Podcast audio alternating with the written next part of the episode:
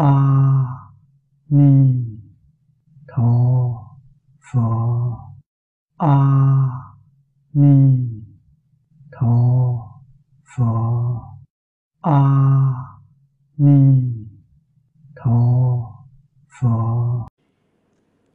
Thân tướng mà Như Lai nói tức không phải là thân tướng. Tánh là thể của tướng, tướng là dụng của tánh. Cái này phía trước cũng đã nói qua rồi. Tướng phi tánh bất dung, tánh phi tướng bất hiển. Hai câu nói này rất quan trọng.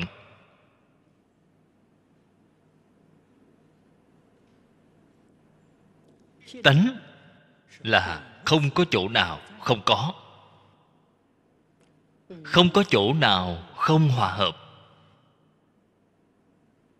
Bất kỳ hiện tượng nào cũng đều hòa hợp ở trong tánh. Giống như sữa và nước hòa vào nhau vậy. Lìa khỏi tánh nhất định không có tướng.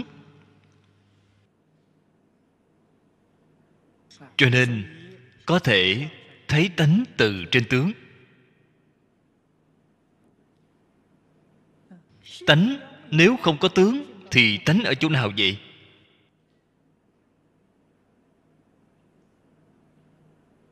Sao căn chúng ta không duyên được? Chân như bổn tánh tuy là tận hư không khắp pháp giới, không chỗ nào không có. Mắt chúng ta không nhìn thấy, tai cũng không nghe thấy, không những năm căn cũng không tiếp xúc được, mà tâm chúng ta cũng không tiếp xúc được. Tâm là ý nghĩ, ý nghĩ không tiếp xúc được. Bạn thấy Tông Duy Thức Pháp Tướng đã nói công năng của thức thứ sáu rất lớn. Ý thức thứ sáu chính là chúng ta ngày nay gọi là tư tưởng. Công năng của nó duyên vào trong, có thể duyên đến A Lại Gia Thức. Đối với bên ngoài thì sao? Nó có thể duyên hư không pháp giới. Có công năng lớn như vậy mà duyên không đến được tự tánh, không có cách gì thấy tánh. Cái này là nói rõ tánh nếu không có tướng thì tánh không thể biểu hiện ra được. May mà tánh đã hiện nhiều tướng như vậy, khiến người thật sự hiểu rõ nó. Tánh ở đâu vậy? Ai dạ, là tướng đó thôi mà. Tất cả mọi dạng tướng chính là tánh. Cũng giống như buổi tối chúng ta nằm mộng vậy. Chúng ta biết mộng là tâm biến hiện ra. Tâm có thể tạo ra mộng.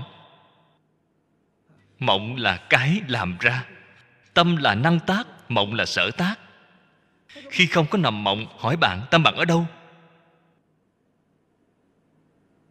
Tìm không ra, không biết nó ở đâu. Vậy thì khi vừa nằm mộng, thế thì dễ làm rồi. Tâm ở đâu vậy? Chính là cảnh mộng.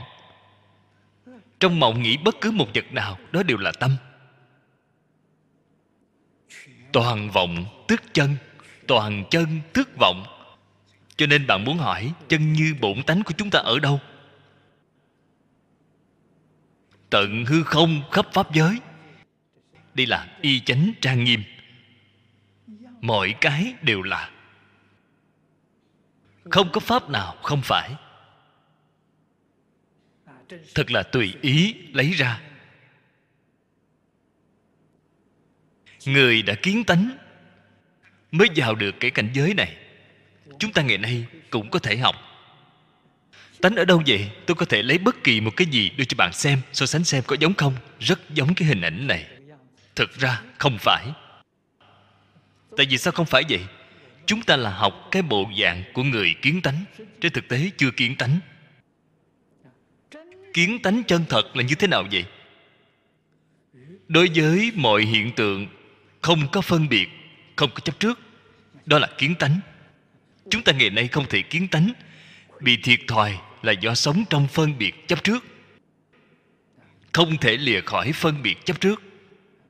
Thật sự lìa khỏi phân biệt chấp trước, vậy thì đúng, đó là thuận tay lấy ra, không có gì không phải. Cho nên cái việc này bản thân chưa vào cảnh giới thì vẫn chưa học được.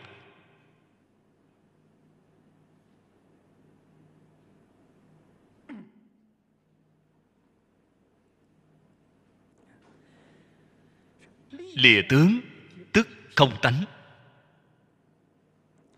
lìa tánh cũng không tướng. Có thể thấy mối quan hệ mật thiết giữa tánh tướng, bởi vì nó là một thể. Chỉ xem có chấp trước hay không, mấu chốt là ở chỗ này. Dính tướng tức là bị chướng ngại, không thể kiến tánh. Ở trong Phật Pháp thường hay nói chướng, nói hai chướng, ba chướng. Chữ chướng này chủ yếu là nói chướng ngại bạn kiến tánh. Đây là cái ý nghĩa chủ yếu nhất. Chướng ngại bạn khai ngộ, chướng ngại bạn tu học, đó là nói từ trên sự. Chủ ý của nó là chướng ngại bạn minh tâm kiến tánh. Chướng chính là chấp trước. Từ đó cho thấy chấp trước, cái bệnh này vô cùng nghiêm trọng. Chấp trước cái bệnh này rất sâu, rất nặng. Nhất định trước tiên phải đem nó nhận thức cho rõ ràng, sau đó hạ quyết tâm phải đem nó đoạn trừ. Không chấp trước là không rơi vào hai bên. Hai bên có không đều không chấp trước. Cái lý của Bát Nhã thấy đều ở chỗ này. Đạo lý Đại Bát Nhã mà Thế Tôn nói hai mươi hai năm là ở chỗ này. Cần phải quán chiếu, dùng công thật kỹ. Cái quán chiếu này phần trước đã nói. Nói thật ra thì sao? Từng giây từng phút đề cao cảnh giác.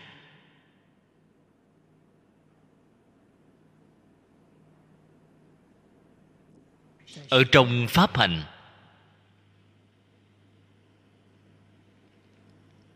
cũng là một cái tổng cương lĩnh, chính là giới tam quy.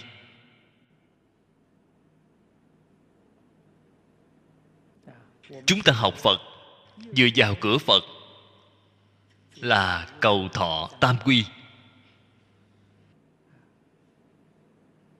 Ý nghĩa của thọ tam quy chính là thầy đem tổng cương lĩnh, tổng nguyên tắc tu học của Phật Pháp truyền thụ cho bạn. Bất luận bạn dùng công phu gì, dùng phương pháp gì. Phương pháp nhiều rồi, thường nói tám dạng bốn ngàn pháp môn, vô lượng pháp môn. Pháp là phương pháp, môn là con đường. Phương pháp nhiều đi nữa, con đường nhiều đi nữa, đều lấy ba cái nguyên tắc này làm tiêu chuẩn, tuyệt đối không được làm trái. Đây là tổng nguyên tắc. Đây là Phật Pháp Tăng Tam Bảo. Chỗ này là chỗ quy y của chúng ta, chỗ chúng ta tu hành mà nương tựa. Nhưng mà hiện nay nói Phật Pháp Tăng Tam Bảo, mọi người đều hiểu sai rồi. Nói Phật thì sao? Bạn liền nghĩ đến tượng Phật, bạn liền nương tựa vào nó. Cái này sai rồi. Cổ nhân cũng nói Bồ Tát bằng đất qua sông còn khó giữ được mình, bạn nương tựa nó, bạn làm sao có thể nương tựa được? Pháp bảo, Pháp bảo là kinh điển được không? Lịch sử Trung Quốc, Tam Vũ Diệt Pháp, cái kinh Phật đó không biết bị đốt hết nhiều hay ít. cũng không thể nương tựa được. Tăng là người xuất gia, bản thân tu hành không có thành tựu, sao có thể làm chỗ nương tựa cho bạn được? Đây là chúng ta hiểu sai nghĩa của Phật Pháp Tăng Tam Bảo rồi. Khi truyền thọ Tam Quy, Phật Pháp Tăng Tam Bảo không phải nói cái này, là nói tự tánh Tam Bảo. Đó là sự thật, là chỗ quy y chân thật. Kiểu hiểu sai này có thể đã xảy ra rất lâu, rất lâu rồi. Không phải chúng ta hiện nay. Bởi vì chúng ta đọc Đàn Kinh, Đại sư Lục Tổ Huệ Năng, người thời Triều Đường, cách chúng ta hiện nay một nghìn ba trăm năm. Ngài ở trong Đàn Kinh truyền thọ quy y cho người. Ngài không dùng Phật Pháp Tăng. Vì chúng ta nghĩ ý của Ngài, nhất định vào thời đó đã có người hiểu lầm rồi. Cho nên cách giảng của Ngài đã khác đi. Bạn xem thấy ở trong Đàn Kinh, Ngài truyền thọ Tam Quy là quy y giác, quy y chánh, quy y tịnh. Ngài không dùng ba chữ Phật Pháp Tăng, Ngài dùng giác, chánh, tịnh. Nghe ba chữ này rồi sẽ không dễ dàng sanh hiểu lầm. Sau đó Ngài giải thích: Phật giả, giác giả. Ý nghĩa của Phật là giác ngộ. Quy y Phật là quy y giác ngộ. Phải nương tựa vào giác, giác mà không mê. Chúng ta hiện nay là nương tựa vào mê, không nương tựa vào giác. Cho nên cái quy y này gọi là tam quy phản tà, quay trở lại, ngược trở lại. Chúng ta ngày nay đối nhân xử thế tiếp vật, là ngay trong đời sống thường ngày, mặc áo ăn cơm, chúng ta phải nương vào giác, không nương vào mê. Trước đây đều là nương vào mê, không biết giác ngộ. Bây giờ chuyển trở lại. Ý nghĩa của Phật là giác. Pháp giả, chánh giả. Pháp là gì? Chánh tri, chánh kiến. Cũng chính là chúng ta ngày nay nói tư tưởng đúng đắn, kiến giải chính xác, hoàn toàn không có sai lầm. Nương tựa vào cái này. Cái này là Pháp Bảo tự tánh. Tăng là ý gì vậy? Tăng là tịnh, nghĩa là thanh tịnh. Cho nên mới bảo chúng ta phải nương tựa giác, chánh, tịnh. Cách nói này chúng ta thấy rất rõ ràng, sẽ không nảy sinh hiểu lầm. Đồng tu học Phật rất nhiều, rất nhiều người đã thọ tam quy mà không biết quy gì đâu.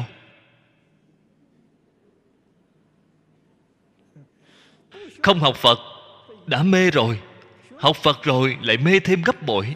Cái phiền phức này là lớn rồi, càng mê càng sâu, quá đổi sai lầm.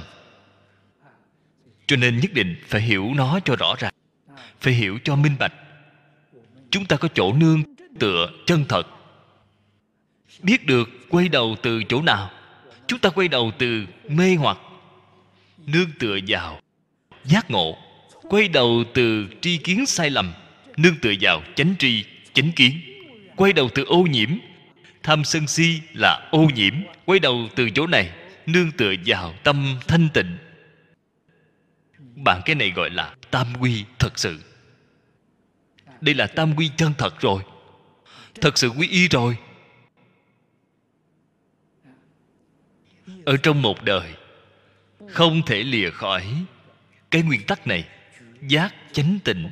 Không được phép lìa khỏi giác, chánh, tịnh. Lìa khỏi giác, chánh, tịnh, bạn liền lại quay về nơi tập khí cũ trước đây rồi, không phải là đệ tử Phật rồi.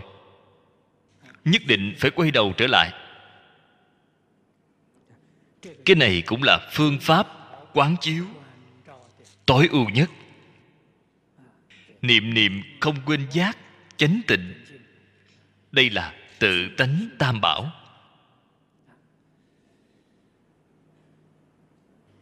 Như thế thì trụ thế tam bảo cái hình thức này có lợi ích không? Có lợi ích, nhưng mà có lợi ích đối với người nào vậy? Đối với người quy y chân chánh có lợi ích. Nếu như không phải người quy y chân chánh thì không khởi tác dụng. Điểm này chúng ta phải biết. Thật sự quay đầu rồi, thật sự đương tựa vào giác chánh tịnh rồi, bạn ở nhà cúng dường tượng Phật. Cúng dường tượng Phật là có ý gì? Nhắc nhở mình. Ta vừa nhìn thấy tượng Phật, ta phải giác ngộ. Tượng Phật đặt ở chỗ đó là nhắc nhở ta giác, chứ không mê. Ý nghĩa của nó là ở chỗ này. Phật tuyệt nhiên không nói ta thành Phật, ta là thầy, là thầy của con, con phải cúng dường tượng của ta, mỗi ngày lạy ta. Thế thì Phật chẳng phải đã dính tướng rồi hay sao? Phật chẳng phải chấp trước, chẳng phải có phân biệt chấp trước rồi sao? Phật không có cái ý này. Cho nên ta dùng tượng để nhắc nhở mình giác mà không mê. Đặt một vài quyển kinh sách, và nhìn thấy cái kinh sách này là chánh mà không tà.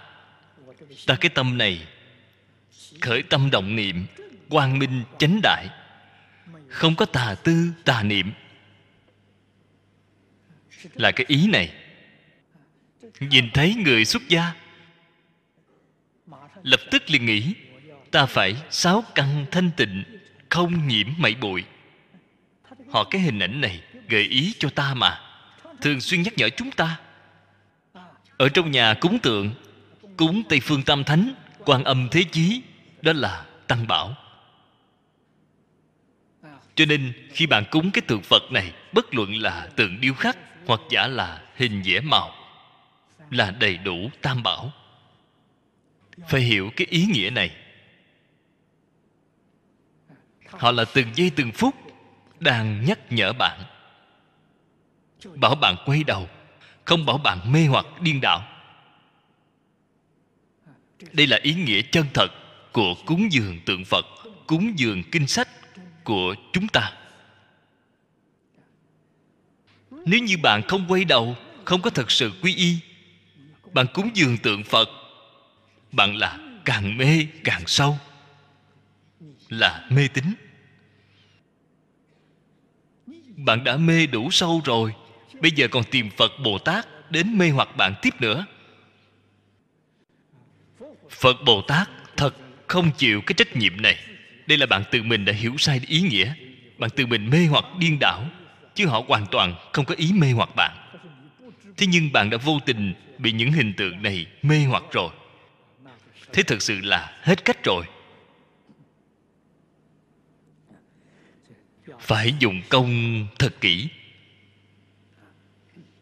Như thế, cái quy y này, nếu như thầy quy y không có đem ý nghĩa tam quy, tổng cương lĩnh, tu học, giảng cho thật rõ ràng, không quan trọng. Chúng ta bên này có bàn ghi âm, còn có một cuốn sổ tay nhỏ. Cuốn sổ tay nhỏ đó là viết ra từ băng ghi âm. Và cái băng ghi âm này là giảng tại Singapore, giảng năm trước. Cho nên các vị hãy nghe thật kỹ, xem thật kỹ, hiểu là được rồi. Quy y trên hình thức không quan trọng. Người xuất gia nào truyền thọ cho bạn cũng không có sao, đều như nhau. Cần sinh tâm bình đẳng, không nên có phân biệt, không nên có chấp trước, không nên phân biệt vì pháp sư này tốt, vì pháp sư kia không tốt. Thế thì bạn Kinh Kim Cang chẳng phải nghe suông rồi sao? Kinh Kim Cang là bảo bạn lìa tất cả phân biệt chấp trước. Bạn vẫn đang khởi phân biệt chấp trước, thế thì sai rồi, là quá đổi sai lầm rồi. Cho nên bất kỳ vị pháp sư nào truyền thọ nghi thức tam quy cho bạn cũng đều là tốt cả. Chỉ cần dùng tâm chân thành, tâm cung kính để tiếp nhận, nhất định phải rõ lý, phải làm theo, phải giữ vững ba cái nguyên tắc này. Thế là bạn thật sự quy y rồi, thật sự quay đầu. Nói theo tướng là thân tướng. Cái thân này chính là chỉ tất cả vạn sự vạn vật. Nói theo tánh đương thể tức không. Nếu như dựa vào tánh thể của nó để nói thì phàm cái gì có tướng đều là hư vọng. Câu kinh văn này dưới đây đã nói ra rồi. Thể tánh của nó là không, là không tịch. Tướng vọng tánh chân, cho nên nói không thể. Bởi vì nó hai cái không như nhau. Tướng là hư vọng, tánh là chân thật. Không nên dùng thân tướng để thấy Như Lai. Thế nhưng tánh có thể hòa hợp tướng. Tánh tướng nhất như, tánh tướng không hai. Cho nên nó hòa hợp tướng hiển bày chân thật. Nay lại là hà tất lìa tướng kiến tánh. Cho nên bảo thấy được Như Lai. Cho nên một câu trả lời là có hai ý nghĩa. Làm sao thấy được Như Lai? Làm sao không thể thấy được Như Lai? Chính là nói bạn có kiến tánh hay chưa? Kiến tánh thì được. Thấy tướng chính là thấy tánh. Nếu như dính tướng không thấy tánh thì không thể. Bạn dính tướng, tướng là không phải tánh. Tướng là pháp sanh diệt. Tướng là pháp vô thường. Tánh là chân thường. Tánh là bất sanh bất diệt. Thế thì sao có thể giống nhau được? Là khác nhau. Cho nên ở chỗ này đã kiến tánh rồi thì nói sao cũng được. Chưa có kiến tánh thì nói thế nào cũng không được. Đạo lý là ở chỗ này. Cách trả lời này rất hay. Trả lời rất viên mãn. Chúng ta xem câu này dưới đây. Thế Tôn ấn chứng cho Ngài, chứng minh kiến giải của Ngài, cách nhìn của Ngài là chính xác, không có sai lầm.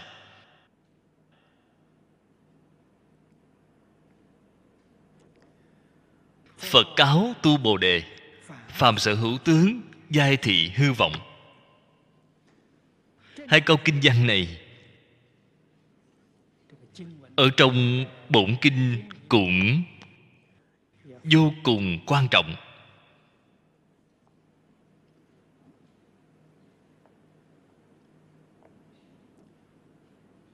Nói nó quan trọng chính là hai câu này dùng nó để quán rất thuận tiện, rất dễ dàng.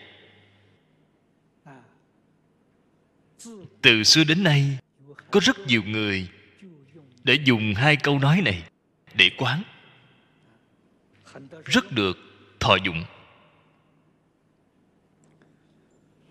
Phàm sở hữu tướng, giai thị hư vọng, nói rõ nghĩa thân tướng hàm chứa tất cả hiện tượng,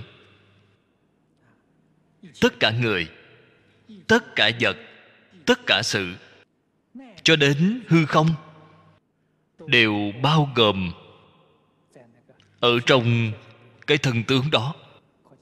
Cho nên ý nghĩa của thân tướng rất vô cùng rộng lớn. Đã biết hư vọng không nên tìm cầu. Thật sự biết là tất cả tướng là hư vọng.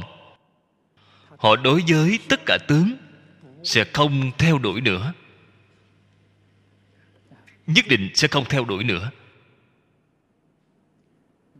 Hiện nay người bình thường đều coi trọng hưởng thụ. Thế thì không theo đuổi chẳng phải không được hưởng thụ rồi sao? Cái này là quan niệm của người bình thường. Cái quan niệm này là sai lầm. Sai lầm rất lớn. Giả như bạn muốn nói sự hưởng thụ của tôi là do tôi theo đuổi mà được, thì Thích Ca Mâu Ni Phật cũng phải bái bạn làm thầy. Vì sao vậy? Thích Ca Mâu Ni Phật không có cái năng lực này, theo đuổi không được. Cái sự việc này nếu như các vị đã đọc Liễu Phạm Tứ Huấn liền biết ngay. Mọi hưởng thụ trong đời của bạn không phải bạn theo đuổi mà được, là do trong số mạng của bạn đã định. Đâu phải do bạn theo đuổi mà có. Nếu như trong số mạng bạn không có mà bạn có thể theo đuổi mà được, thì tất cả chư Phật đều phải bái bạn làm sư phụ rồi. Nó không có cách. Bạn có cách này, thế thì quá tài. Cho nên người thật sự sáng suốt, họ không cầu nữa. Không cầu thì sự hưởng thụ trong phước báo của họ tự nhiên sẽ đến. Không cầu mà đến, bạn nói tiện lợi biết bao. Bạn rất vất vả, phí hết tâm sức để cầu được, kết quả vẫn là trong số bạn có. Bạn không bảo là oan uổng à? Đó mới gọi là ngu si, bị oan không đáng. Cho nên họ đã không lo lắng nữa, họ không cầu nữa. Họ không cầu thì như thế nào? Dựa vào lời dạy của Phật, lìa tất cả tướng, tu tất cả thiện. Họ có thể lìa tướng lại tu phước, thì phước báo phía sau của họ mỗi ngày một tăng nhiều. Phước đức không thể nghĩ bàn. Đó mới là thật sự biết cầu. Cái cách cầu đó nó là như vậy, chính là ương vô sở trụ, nhi hành bố thí. Thật sự cách cầu này là không theo đuổi những thứ dùng vặt ở trên vật chất. Cái đó là sai lầm. Cho nên nói không nên tìm cầu, không nên dính trụ. Dù có phước báo cũng không chấp trước. Không chấp trước, phước báo cho mọi người hưởng. Không thể đem phước báo có được, ta muốn giữ lại hưởng từ từ. Cái đó là sai rồi. Đó là bạn trụ tướng rồi. Khi phước báo hiện tiền, cùng mọi người hưởng, mọi người hưởng thì phước báo của bạn sẽ hưởng không hết. Tất nhiên là mỗi ngày một nhiều hơn. Mỗi ngày một nhiều hơn, tất cả đều chia cho mọi người cùng hưởng. Vĩnh viễn không trụ. Cái phước báo đó chính là trong Kinh Kim Cang nói là vô lượng vô biên, không thể nghĩ bàn. Bạn nếu như là vừa dính trụ, tôi phải giữ lại hưởng từ từ, phước báo đã hưởng hết rồi, phía sau là không còn nữa. Bạn giữ chắc rồi. Cho nên không được lưu giữ, không được dính trụ, không nên cầu, không nên chấp trước, không được phép dính trụ. Hồi quang phản chiếu, nhanh quay về tánh, không đến nỗi đọa vào luân hồi.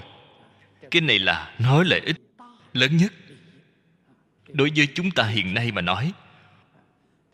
Không đọa luân hồi, không phải đời sau không đọa luân hồi.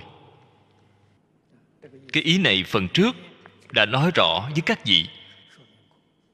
Hiện tại đã không đọa. Liễu sanh tử, hiện tại đã liễu. Thoát luân hồi, hiện tại đã thoát. Là ngay hiện tại, không phải ngày mai, không phải qua mấy giờ nữa. Không phải vậy, là ngay hiện tại. Cái Pháp Đại Thừa này, diệu là diệu ở chỗ này. Cho nên Phật thường hay nói, người chân thật giác ngộ, ngay đó đảm đương, là ngay hiện tiền.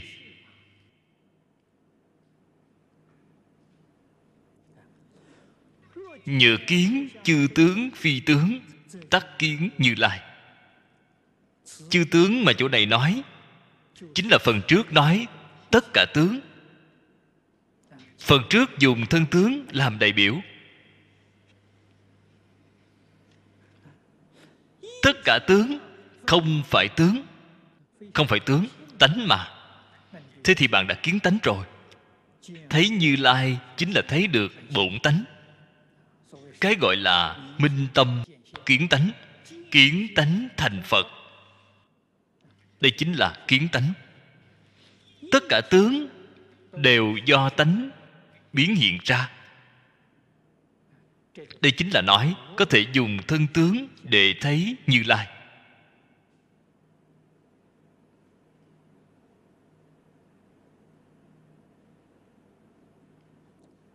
Ở trong chú giải này nói chư tướng tức tất cả tướng. Chỉ cần triệt để hiểu rõ, đều là hư vọng. Cho nên phần trước hai câu nói này của Thế Tôn rất là quan trọng. Phàm sở hữu tướng, giai thị hư vọng. Đã là hư vọng, đương nhiên chúng ta không nên đi theo đuổi nó, không nên theo đuổi, cũng không nên chấp trước nó, không nên dính trụ, không nên chấp trước nó, không nên theo đuổi, không nên chấp trước. Tất cả tùy duyên, thuận theo tự nhiên, ở trong tâm rất sạch sẽ, như không có chuyện gì. Vậy là đúng rồi. Chúng ta học Phật là học cái này. Đây mới là có thọ dụng chân thật.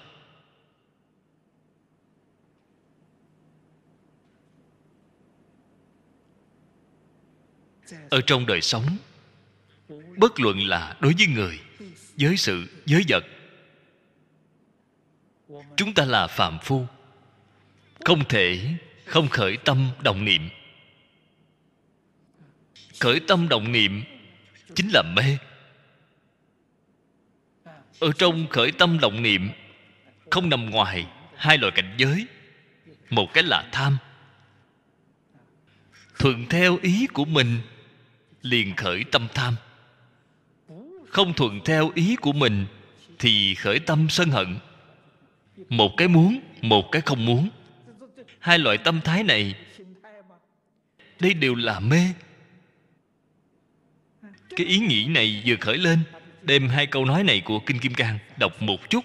Phàm cái gì có tướng đều là hư vọng. Cái thuận tâm không tham nữa, cái không thuận tâm cũng không sân hận nữa. Tâm bạn lập tức liền bình ngay. Dùng cái này tu tâm thanh tịnh, tu tâm bình đẳng. Tâm bình đẳng, tâm thanh tịnh là chân tâm. Phần trước giảng rồi, tu hành quan trọng ở chuyển thức thành trí. Làm sao chuyển thức thứ sáu thành nhiều quan sát trí, chuyển thức thứ bảy thành bình đẳng tánh trí, thì hai câu kinh văn đó đã hữu hiệu rồi. Khi bạn khởi tâm động niệm, phàm cái gì có tướng đều là hư vọng, tâm bình đẳng lại rồi. Tâm bình đẳng là bình đẳng tánh trí. Thức thứ bảy chuyển rồi, tâm thanh tịnh rồi. Thức thứ sáu chuyển rồi, diệu quan sát trí. Bạn nhìn vũ trụ nhân sanh, tất cả dạng pháp là diệu quan, khác nhau. Chúng sanh là mê quan, thấy mê hoặc điên đảo là tình quan. Cái tình thức đó đang khởi tác dụng. Thích giận buồn vui thương ghét, muốn đang khởi tác dụng là phiền não. Cho nên giống như chư Phật Bồ Tát vậy, tâm thanh tịnh, tâm bình đẳng là diệu quan, thấy rất rõ ràng, hoàn toàn không khởi tâm động niệm. Dạng pháp đều như, dạng pháp bình đẳng, không có cao thấp, là bình đẳng. Cho nên phải biết tất cả tướng đều là hư vọng, tướng không chướng ngại tánh, tức thấy Như Lai. Thấy Như Lai chính là thấy bổn tánh rồi. Việc gì phải diệt tướng? Ngay nơi tướng có thể thấy tánh, không cần phải đem tướng diệt hết mới thấy tánh. Tướng diệt hết rồi thì tánh cũng không còn, là không thể nhìn thấy tánh. Giống như thiên nhân vô sắc giới, chính là đem tướng diệt hết, thân cũng không cần, chưa có thấy tánh, vẫn phải tiếp tục tạo lục đạo luân hồi. Có thể thấy cái đó không có lợi ích. Diệt tướng không thể thấy được tánh. Giống như vàng làm trang sức vậy. Câu này là thí dụ. Giống như vàng cùng đồ trang sức vậy. Đem vàng dụ cho tánh, đồ trang sức dụ cho tướng. Dùng vàng làm đồ trang sức, mọi trang sức đều là vàng. Chúng ta dùng vàng tạo một bức tượng Phật, Ta không cần tướng nữa, ta chỉ cần vàng. Không cần tướng, cần vàng. Thì vàng đó bạn có thể có được không? Không cần tướng thì vàng cũng không còn nữa.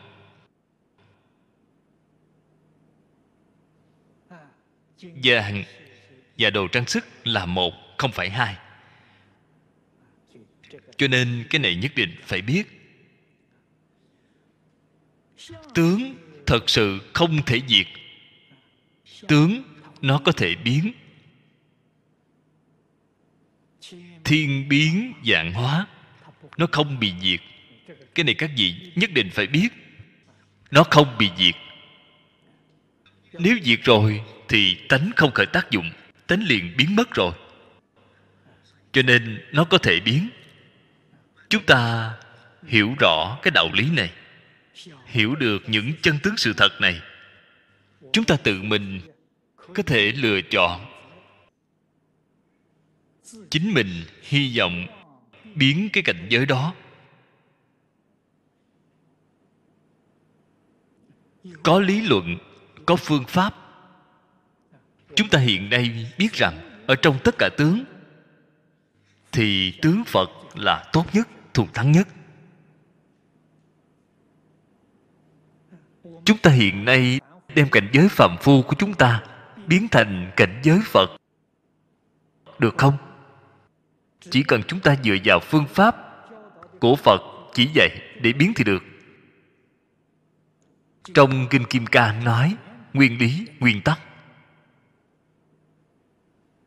Trong Kinh Vô Lượng Thọ, Kinh Di Đà đã nói tường tận các biện pháp. Dựa vào cái lý luận này, dựa vào cái phương pháp này, không cần thời gian rất dài là chuyển phàm thành thánh. Không phải là tiểu thánh, là đại thánh. Chuyển cảnh giới phàm phu thành cảnh giới chư Phật Như Lai.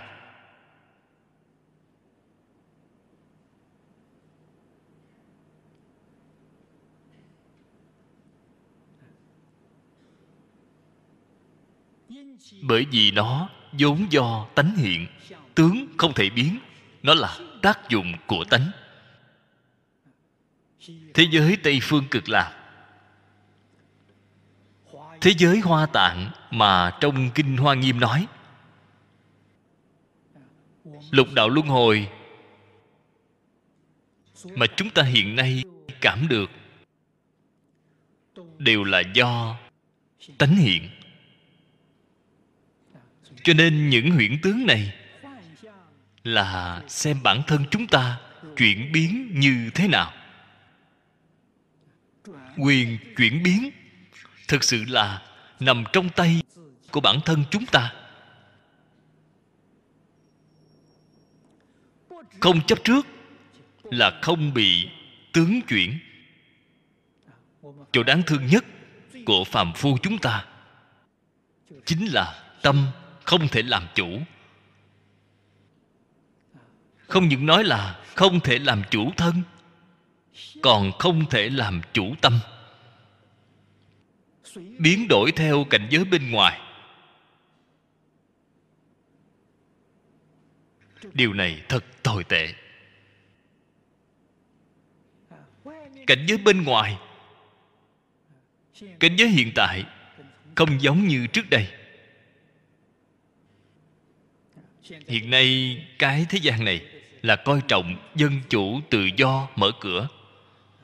Nói thật ra, dân chủ tự do mở cửa chính là không có quốc pháp.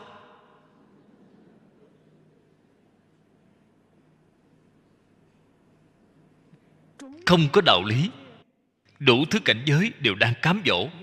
Cái bạn xem, cái bạn nghe, cái mà bạn tiếp xúc đều là cám dỗ bạn làm chuyện xấu, không cho phép bạn làm việc tốt. Bên trong có phiền não, bên ngoài có mê hoặc. Bạn làm sao mà không tạo tội nghiệp? Bạn đã tạo tội nghiệp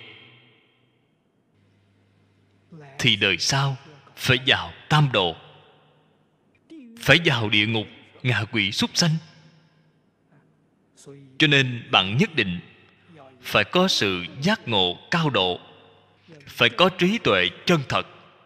Cái ngũ dục lục trần bên ngoài đều là yêu ma quỷ quái, nó đều là từng giây từng phút muốn hãm hại ta, kéo ta vào trong địa ngục. Bạn có cái tâm cảnh giác này, vậy là tốt rồi. Cho nên vừa khởi tâm động niệm thì sao? Nhanh chóng nghĩ đến trong Kinh Kim Cang, phàm cái gì có tướng đều là hư vọng. Dùng cái này là có thể kháng cự được nó, không bị nó mê hoặc. Bản thân ở trong cái cảnh giới này có thể làm chủ được. Chủ là tâm thanh tịnh, chủ là tâm bình đẳng. Phải duy trì được mới có thể làm chủ được.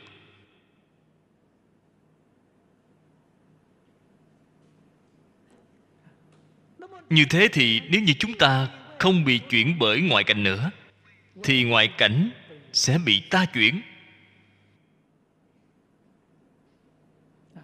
Chúng ta có thể bảo những yêu ma quỷ quái này cải tà quy chánh, đến tiếp dẫn họ, đến khuyên dạy họ đi vào Phật Pháp. Đây chính là Bồ Tát phổ độ chúng sanh rồi. Như thế từ đó cho thấy, nếu bạn muốn phát tâm độ chúng sanh, có hai cách. Một cái bị chúng sanh độ đi rồi, một cái thật sự bạn đã độ được chúng sanh. Là có hai cách này. Hai cách này chính là một mê, một giác. Giác rồi mới có thể độ chúng sanh, mê rồi thì bị chúng sanh độ đi mất. Phàm phu chấp trước, trụ pháp tướng sanh phiền não. Cái này là phàm phu thông thường. Mỗi người đều nói trải qua ngày tháng quá khổ, đời sống rất khổ cực. Nguyên nhân của khổ ở đâu vậy? Chính là câu nói này. Chính là bởi vì bạn cho những tướng huyễn này là chân thật, không biết phàm cái gì có hình tướng đều là hư vọng. Bạn cho rằng phàm cái gì có hình tướng đều là chân thật. Cái này là bạn thấy sai rồi, bạn nghĩ sai rồi, bạn thấy sai rồi. Bạn ở trong những vọng tướng này dốc sức theo đuổi nó, luôn hy vọng có thể đạt được nó, có thể duy trì nó. Đâu biết rằng toàn là đồ giả. Không nên nói tuổi tác cao rồi, tuổi trẻ cũng không được. Tôi đến cái nơi này, có một số đồng tu hảo tâm mỗi một ngày mua một tờ báo cho tôi xem. Tôi xem tin gì vậy? Tôi xem một lô lớn văn cáo phó ở trên báo.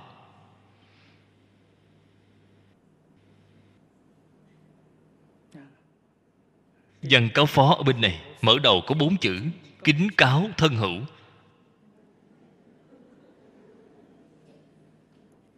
Người hai mươi, ba mươi tuổi đi rất nhiều. Mạng sống con người ở trong hơi thở.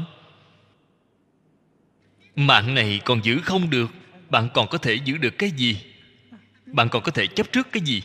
Bạn thử nghĩ xem, bạn có thể đạt được cái gì? Phật nói lời chân thật cho bạn thì không thích nghe. Lời gạt bạn ồ thì rất thích nghe. Tôi ở nước ngoài giảng kinh, thính chúng không nhiều như thế này. Nhưng mà có một số người ở nước ngoài giảng kinh, thính chúng nghe nói có đến mấy ngàn người. Mua vé vào nghe, một vé hai mươi đô la. Giảng kinh gì vậy? Kinh phát tài.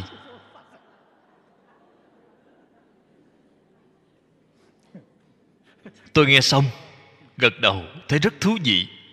Người giảng kinh đã phát tài rồi, người đến nghe đã tổn tài rồi, phải mua vé. Ngay cả truyền thọ tam quy cũng ra giá hẳn hoi. Quán đảnh cũng có giá, quán một lần bao nhiêu tiền đều có ra giá. Tôi ở Mỹ một số nơi có một số đồng tu họ nói, Pháp Sư, thầy phải ra giá mới được, có ra giá người ta mới chịu đến, thầy không ra giá thì không có ai đến. Chứng minh hiện nay cái xã hội này tình trạng kỳ lạ, thất thường. Nói lời thật thì không nghe, ngoảnh đầu đi mất. Nói lời giả dối gạt họ thì đến đông như kiến.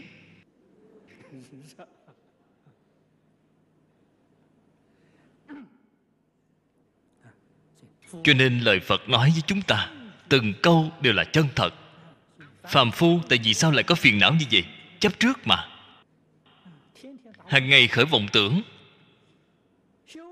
Tu hành nhân yếm ố thế pháp, trụ phi pháp tướng sanh phiền não.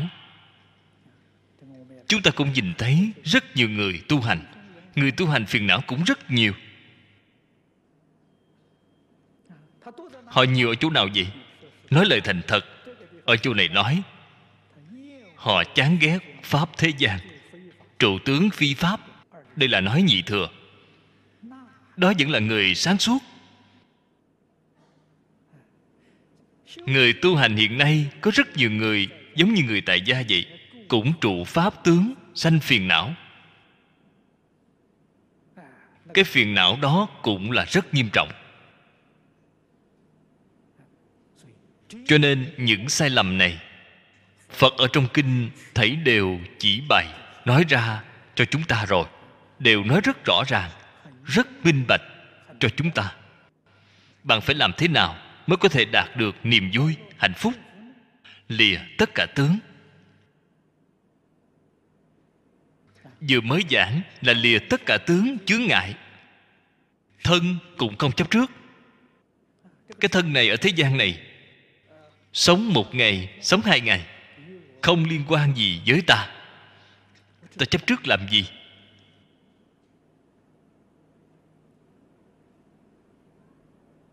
Tại vì sao không liên quan vậy? Bản thân vô sự.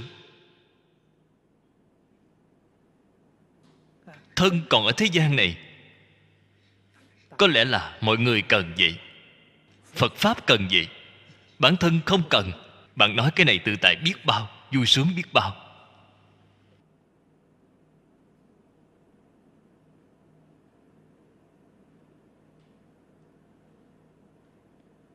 Các vị đồng tu nghe thấy cho rằng có lẽ người xuất gia là như vậy.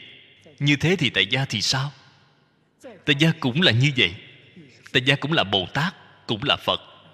Bạn có thể thấy ra, có thể thật sự buông xả rồi. Bạn hiện nay cái thân này ở gia đình, gia đình bạn cần bạn, Phật Pháp cần bạn, Phật Pháp cần bạn Hoàng Dương, người nhà cần bạn độ họ.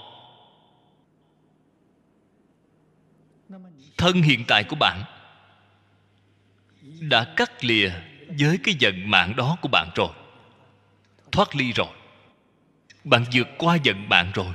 Thân hiện tại của bạn là thân gì? Thân thừa nguyện tái lai.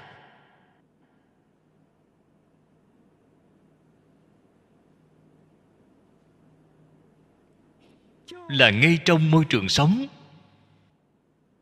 hàng ngày của bản thân chúng ta, là ngay trong công việc của mình. Đây là vừa chuyển ý nghĩ, là từ phàm phu biến thành Bồ Tát rồi. Trước đây là phàm phu, bạn đến thọ thân nghiệp báo.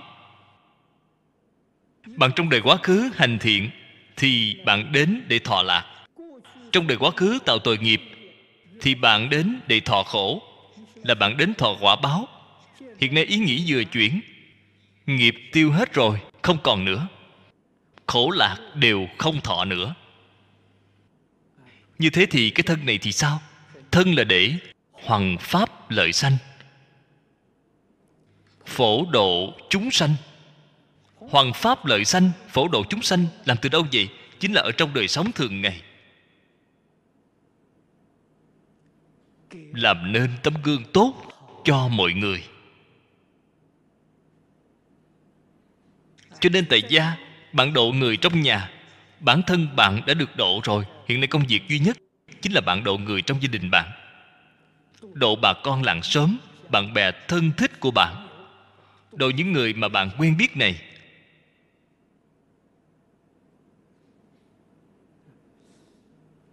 Sống chính là vì cái sự việc này.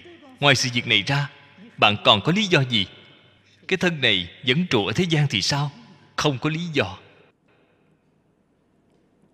Cho nên chuyển phàm thành thánh, chuyển sanh tử thành niết bàn, chuyển phiền não thành bồ đề, là ở ngay nơi một niệm này. Một niệm này chuyển trở lại rồi thì tất cả đều chuyển trở lại.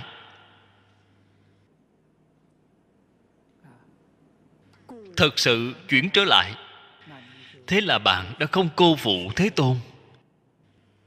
Vì bạn nói Kim Cang Bát Nhã rồi, thật sự chuyển trở lại. Người tu hành không phân biệt xuất gia tại gia, không phân biệt già trẻ nam nữ. Cái này nhất định phải biết. Không nên nhìn thấy người tu hành nhất định là người xuất gia. Vì cách nhìn này của bạn là sai rồi. Bản thân mình chính là người tu hành. Phật dạy người không nên chấp trước, cũng không nên chán ghét.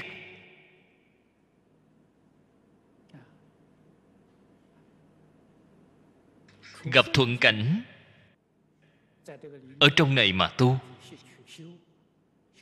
Tu cái gì vậy? Đem tâm tham ái đoạn sạch. Ở trong nghịch cảnh, mọi thứ bất như ý.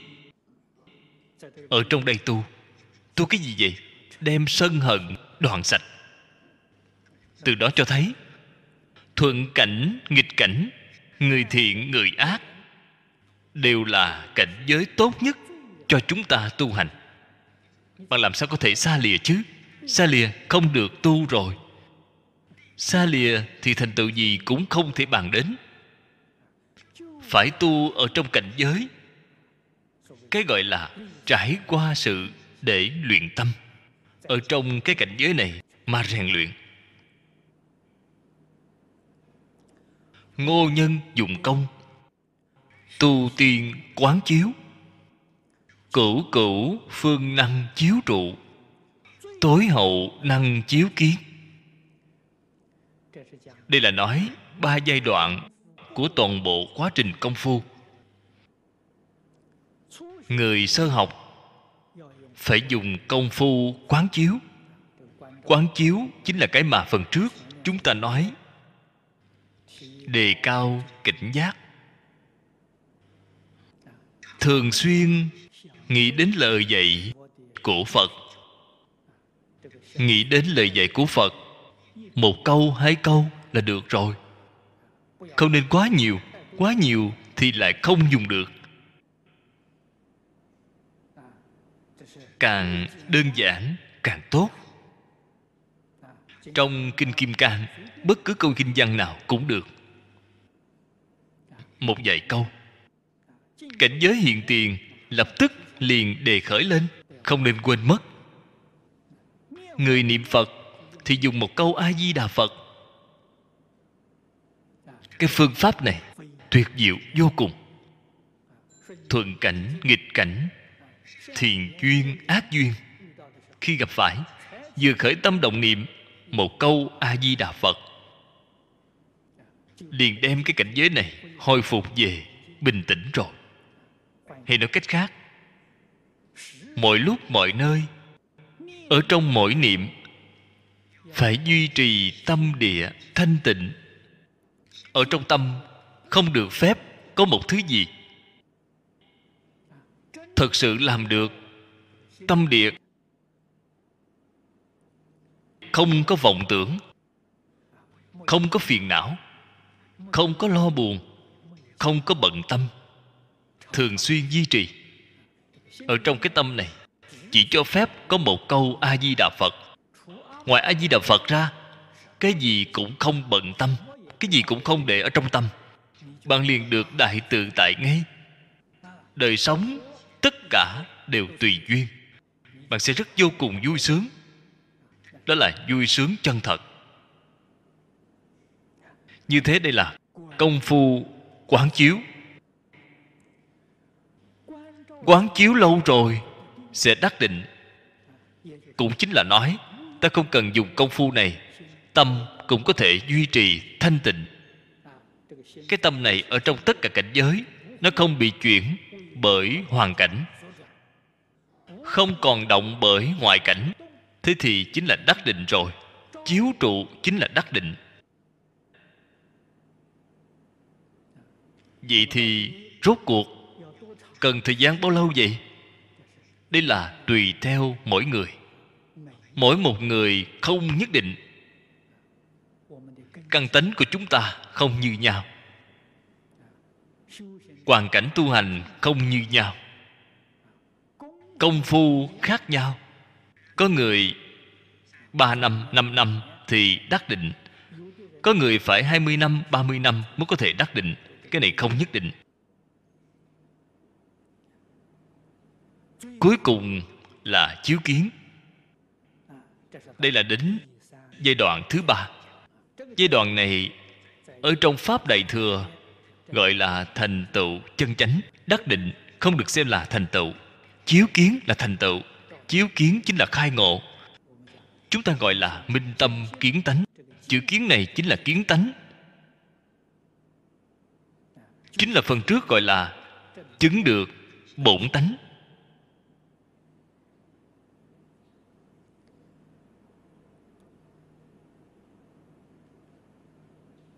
Ba cái giai đoạn này ở trong pháp môn niệm Phật của chúng ta cũng không ngoại lệ. Nhưng mà danh từ không như nhau. Quán chiếu lâu rồi sẽ đắc định. Cũng chính là nói, ta không cần dùng công phu này, tâm cũng có thể duy trì thanh tịnh. Cái tâm này ở trong tất cả cảnh giới, nó không bị chuyển bởi hoàn cảnh, không còn động bởi ngoại cảnh. Thế chính là đắc định rồi. Chiếu trụ chính là đắc định.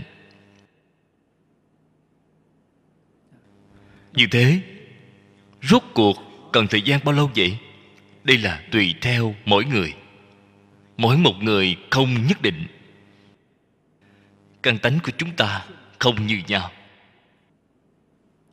Hoàn cảnh tu hành không như nhau. Công phu khác nhau. Có người ba năm, năm năm thì đắc định. Có người phải hai mươi năm, ba mươi năm mới có thể đắc định. Cái này không nhất định. Cuối cùng là chiếu kiến. Đây là đến giai đoạn thứ ba. Giai đoạn này ở trong Pháp Đại Thừa gọi là thành tựu chân chánh. Đắc định không được xem là thành tựu. Chiếu kiến là thành tựu. Chiếu kiến chính là khai ngộ rồi. Chúng ta gọi là minh tâm kiến tánh. Chữ kiến này chính là kiến tánh. Chính là phần trước gọi là chứng được bổn tánh.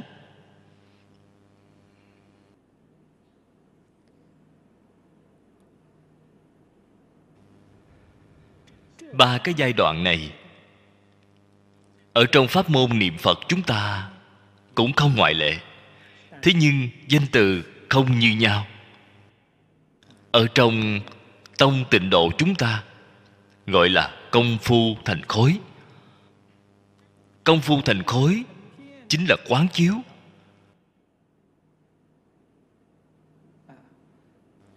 So với cái công phu này nâng cao lên thêm một cấp nữa, gọi là sự nhất tâm bất loạn. Sự nhất tâm bất loạn chính là chiếu trụ. Nâng cao tiếp nữa gọi là lý nhất tâm bất loạn. Đó chính là chiếu kiến. Cho nên ở trong cái giai đoạn này mà nói hoàn toàn là tương đồng, chỉ là dùng danh từ khác nhau mà thôi. Thế nhưng phương pháp của Tịnh Tông khéo léo tài tình hơn quá nhiều so với Đại Thừa thông thường. Phương pháp của nó dễ dàng, đơn giản, Cho nên gọi là đạo dễ hành. Bất kỳ một người nào cũng có thể tu học, chỉ là một câu A Di Đà Phật niệm đến cùng. Câu Phật hiệu này bạn niệm sáu chữ cũng được, niệm bốn chữ cũng được, đều được. Bạn niệm lớn tiếng cũng được, niệm nhỏ tiếng cũng được, niệm nhanh cũng được, niệm chậm cũng được. Niệm như thế nào mới như Pháp vậy? Không cần hỏi người khác, niệm thấy mình rất hoan hỷ, rất vui vẻ là như Pháp rồi. Một câu Phật hiệu niệm đến cùng, rất tự nhiên, niệm đến mức không bị chuyển bởi hoàn cảnh bên ngoài, là thành khối rồi. Công phu đã thành khối rồi. Ở trong tâm không còn vọng tưởng, không còn tạp niệm. Niệm niệm đều là Phật hiệu. Vẫn ở trên cảnh giới có cái tình hình này. Thật sự ta không có niệm Phật, mà trong tâm cũng không có ý niệm. Trong tai nghe có tiếng Phật hiệu, âm thanh rất rõ ràng, rất minh bạch. Cái này không nên sợ hãi, đây là hiện tượng bình thường. Điều này chứng tỏ công phu của bạn đắc lực rồi. Bạn cũng không nên ưa thích, cũng không nên ngạo mạn. Tiếp tục niệm tiếp. Tuy là có cái cảnh giới này, nếu như bạn ba ngày không niệm sẽ không còn nữa, không thể duy trì vĩnh viễn. Nhưng mà nếu như bạn thường xuyên niệm thì cái cảnh giới này sẽ thường xuyên hiện tiền. Đây là chuyện rất bình thường, không hiếm lạ chút nào. Niệm đến vọng niệm cũng không còn sanh.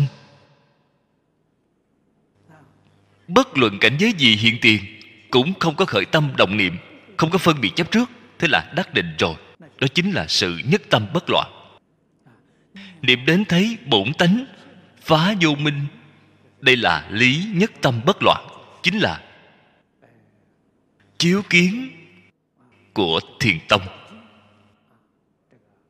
là cảnh giới mà trong Phật Pháp Đại Thừa nói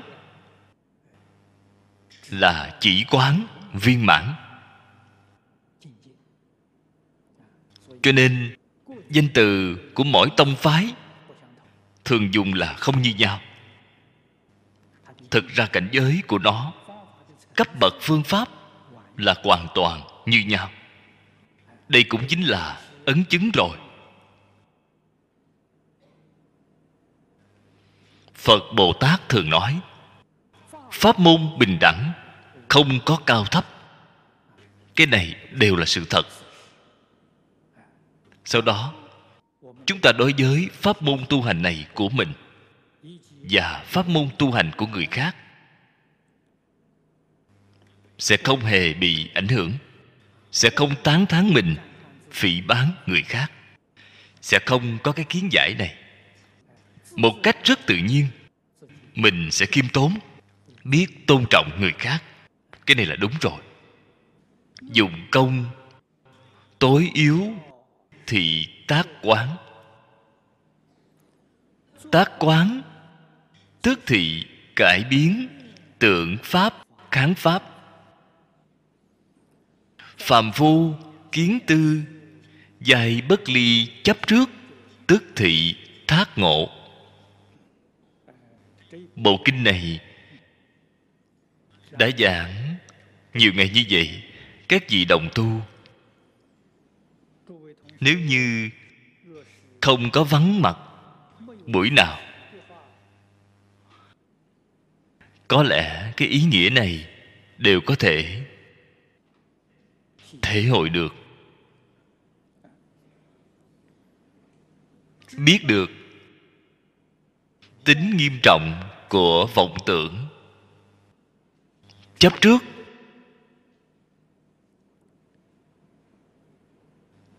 Chúng ta không chỉ là hiện tại bị tổn hại, vô lượng kiếp đến nay, cái tổn hại nghiêm trọng nhất, lớn nhất đối với chúng ta. Không có gì bằng những loại này. Hiểu rõ cái chân tướng sự thật này, sáng tỏ cái đạo lý này. Nếu như nói ở trong một đời này, nếu chúng ta muốn thật sự có thành tựu,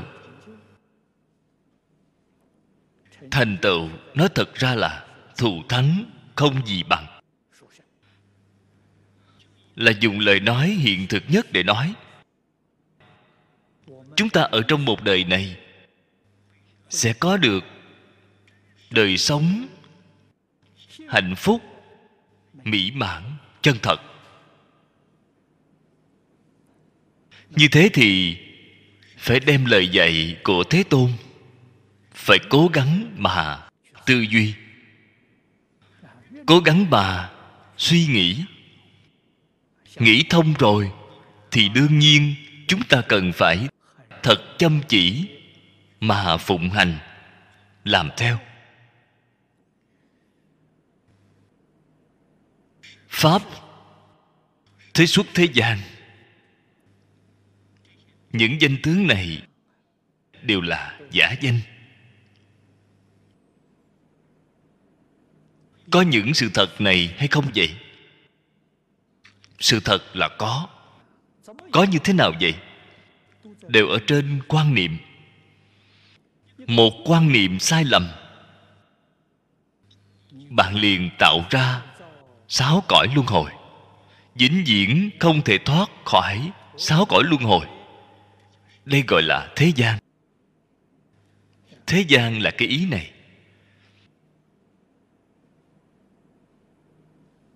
Nếu như bạn thấy rõ rồi, buông xả rồi, bạn liền có thể thoát khỏi sáu cõi luân hồi, thì liền gọi là xuất thế gian.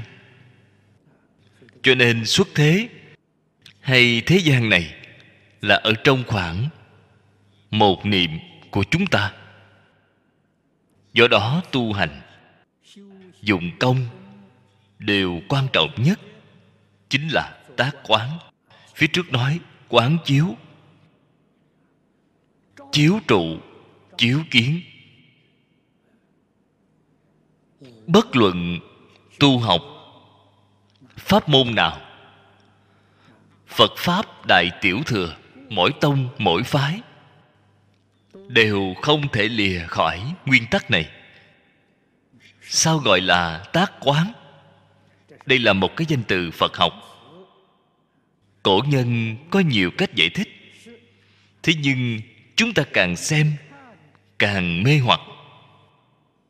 Cho nên giải thích chính xác thuật ngữ của danh tướng, danh từ, đối với người sơ học chúng ta mà nói dường như rất khó khăn. Ở chỗ này giải thích đơn giản, cũng rất dễ hiểu. Chính là thay đổi cách nghĩ, thay đổi cách nhìn. Quán thật ra chính là quan niệm. Hai chữ quan niệm tách ra để nói. Quan là cách nhìn, cách nhìn của chúng ta đối với người, đối với sự, đối với vật, đối với vũ trụ nhân sanh. Niệm là cách nghĩ, cách nhìn của bạn như thế nào, cách nghĩ như thế nào. Phàm phu kiến tư, kiến là kiến giải, là cách nhìn, tư chính là cách nghĩ, đều không lìa chấp trước. Cái bệnh đó là ở chỗ này. Chung quy không thể lìa khỏi phân biệt chấp trước.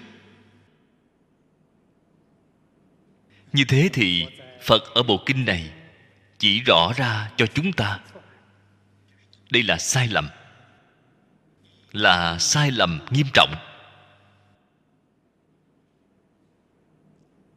Thế Tôn năm xưa còn tại thế, thuyết pháp bốn mươi chín năm.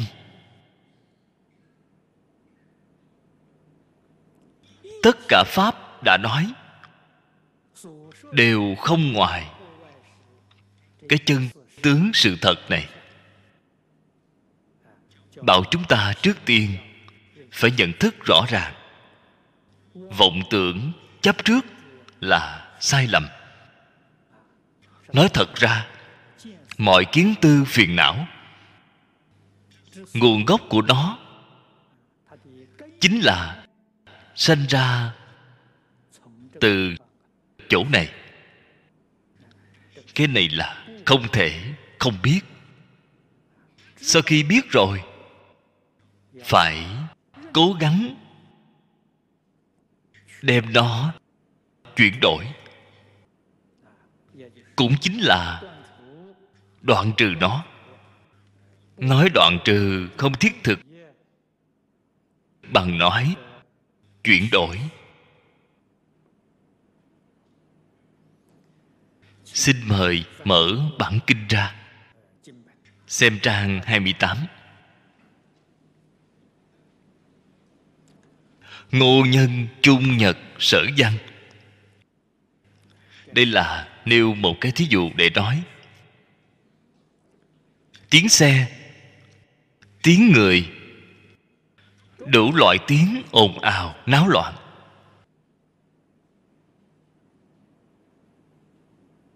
Những lời này, đặc biệt là chúng ta sống ở đô thị, là chúng ta ở trong đời sống thường ngày, cảnh giới mà chúng ta tiếp xúc hầu như chưa từng gián đoạn.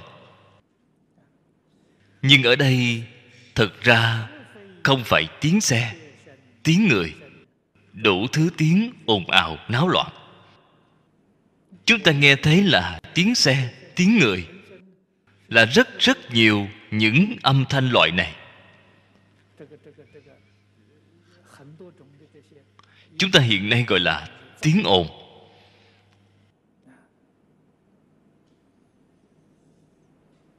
Người tu hành phải đem quan niệm chuyển trở lại. Sau khi chuyển trở lại, cái họ nghe không giống như cái chúng ta nghe. Cái chúng ta nghe là rất rất nhiều tiếng ồn. Ý niệm chuyển trở lại, cái mà họ nghe được là âm thanh thuyết pháp, pháp âm tuôn trào. Thật sự là không giống nhau rồi. Là tiếng vô thường, khổ không, vô ngã.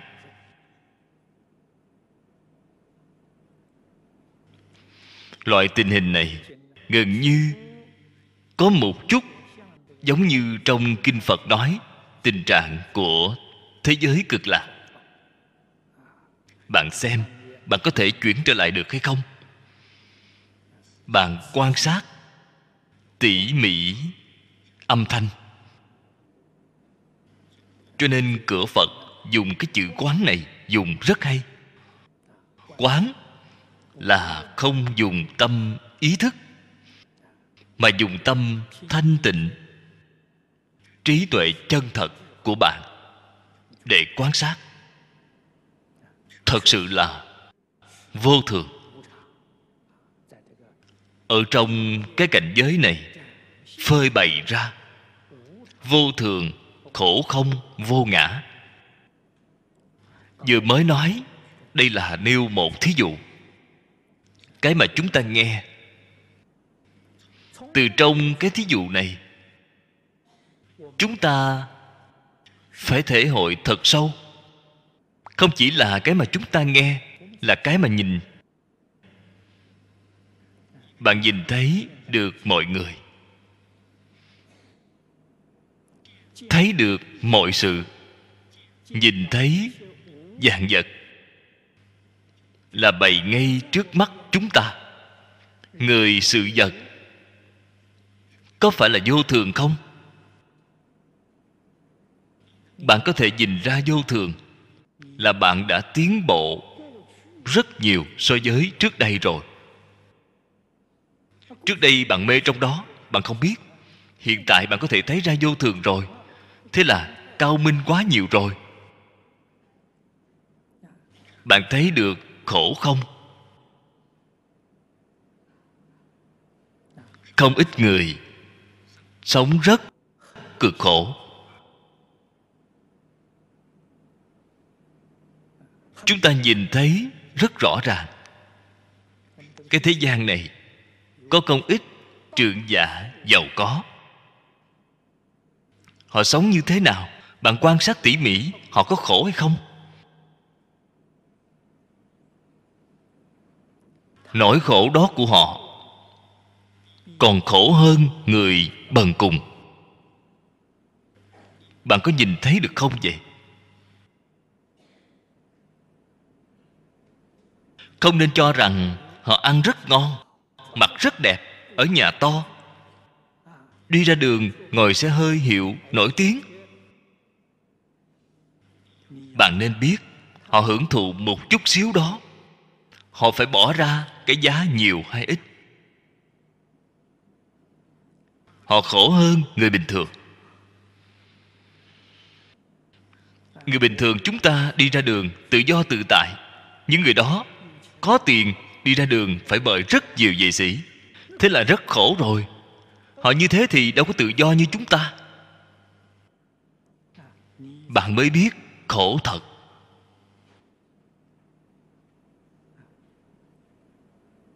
Không có người nào là không khổ. Bạn có thấy ra hay không?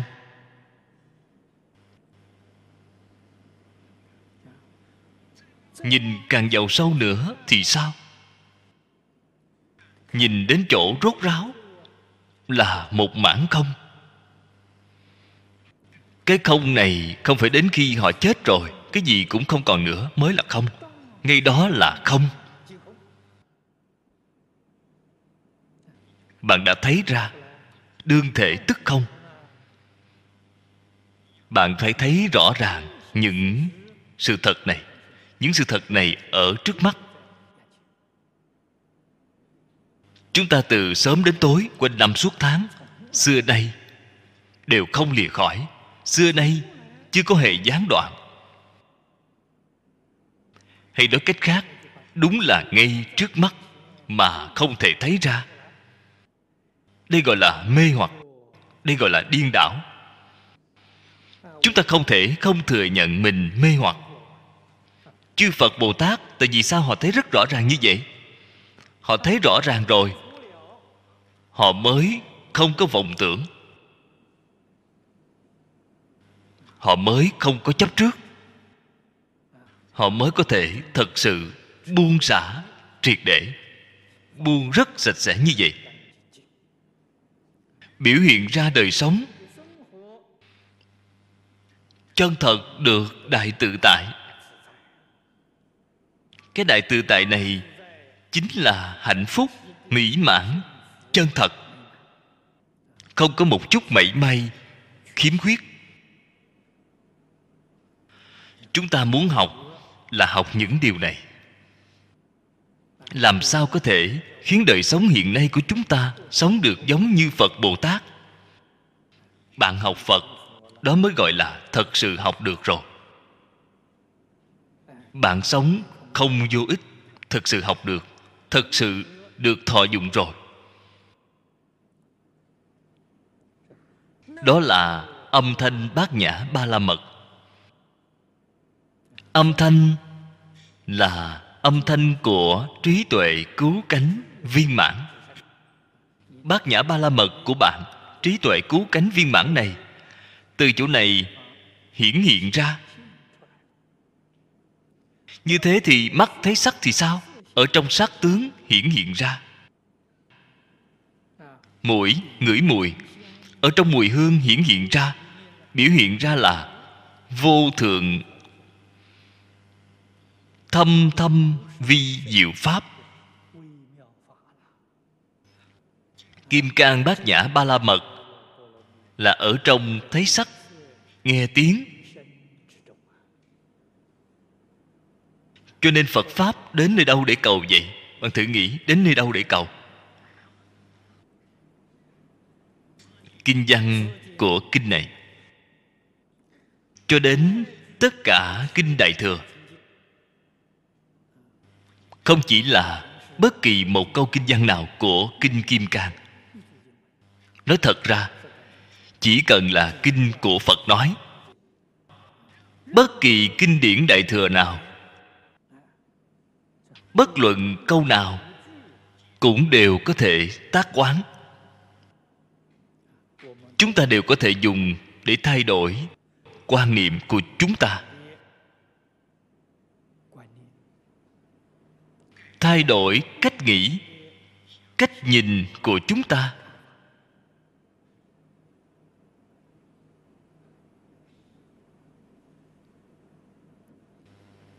Phật đã nói quá nhiều, quá nhiều rồi. Ở trong những Pháp đã nói này, cũng có thể nói có tổng, có biệt.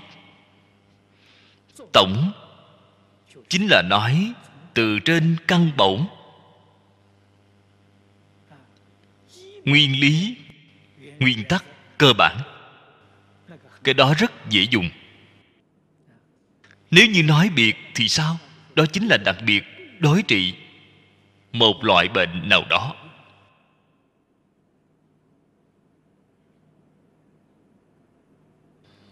Nên biết Thế Tôn thuyết pháp thiện xảo, thuyết pháp phương tiện. Chúng ta ở trong một số kinh điển cần phải biết lấy bỏ như thế nào. Ở trong Kinh Kim Cang, mỗi một câu đều có thể tác quán. Nhưng mà ở bổn kinh, khi đến cuối cùng nhất, Phật đã nói với chúng ta một cái tổng cương lĩnh, hai câu một kệ. Cái này chính là nói tổng quát. Hai câu là sao? Cái mà cuối kinh nói: bất thủ ư tướng, như như bất động. Hai câu này nó thật sự là tổng cương lĩnh,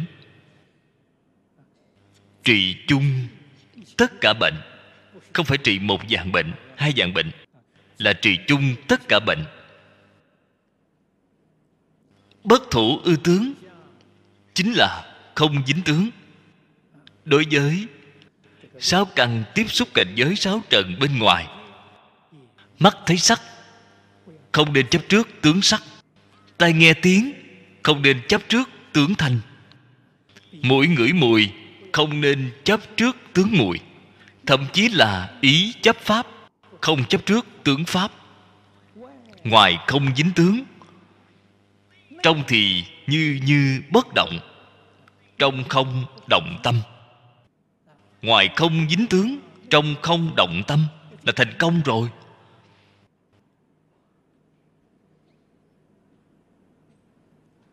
Thật sự là tổng nguyên tắc, tổng cương lĩnh tu hành từ đầu đến cuối của Phật Pháp Đại Thừa. Hai câu nói trong Kinh Kim Cang đã nói ra rồi.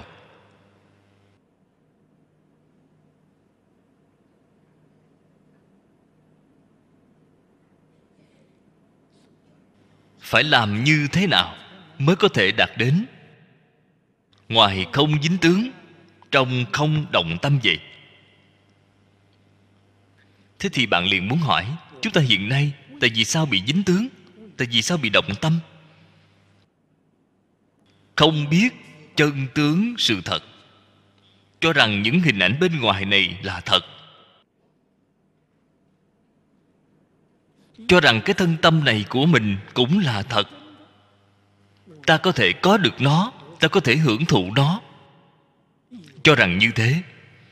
Cho nên bạn thấy sắc, nghe tiếng, bạn liền động tâm, bạn liền muốn chấp trước. Vấn đề là ở chỗ này, không hiểu rõ chân tướng sự thật. Cho nên Phật lại nói một câu kệ, để chúng ta từ trong bài kệ này mà thể hội được chân tướng của tất cả dạng pháp. Bài kệ này chính là nhất thiết hữu vi pháp như mộng huyễn bào ảnh. Đây là nói tất cả pháp hữu vi. Pháp hữu vi bao gồm thế gian và xuất thế gian. Tất cả pháp như mộng, huyễn, bào, ảnh đều là giả, đều là thí dụ cho một cái mộng. Sương và điện ngắn ngủi đã nói rõ cái hình ảnh giả này thật ngắn, một sát na là biến mất rồi. Bạn hiểu rõ chân tướng sự thật thì bạn tự nhiên sẽ không chấp trước nữa, tự nhiên sẽ không động tâm. Không chấp trước sẽ không bị ngoại cảnh cám dỗ.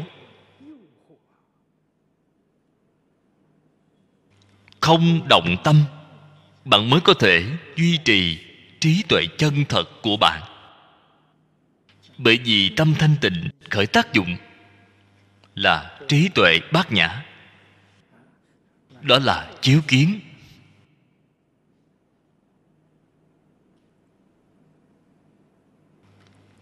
Như thế thì biết được có tổng, có biệt.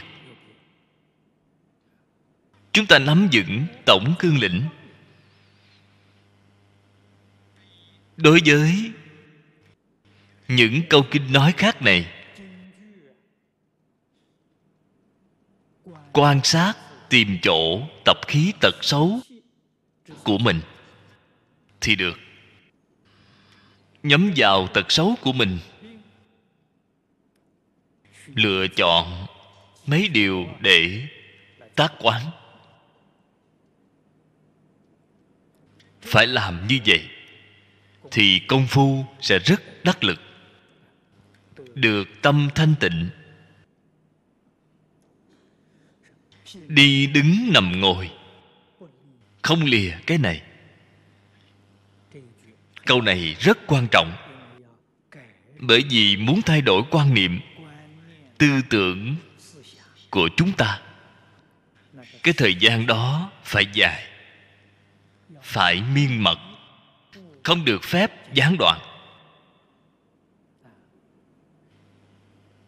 Cần phải nên biết vọng tưởng của chúng ta, phiền não của chúng ta là từ vô lượng kiếp đến ngày nay, xưa nay chưa từng gián đoạn. Cho nên sức của nó mạnh vô cùng. Chúng ta ngày nay học mấy câu Phật Pháp là lúc có, lúc không, gián đoạn liên tục. Nếu như bạn muốn dẹp hết cái vọng tưởng chấp trước này, đó là điều không thể. Nhất định phải kiên trì, quyết định không được lơi lỏng. Đi đứng nằm ngồi đều không lìa cái này.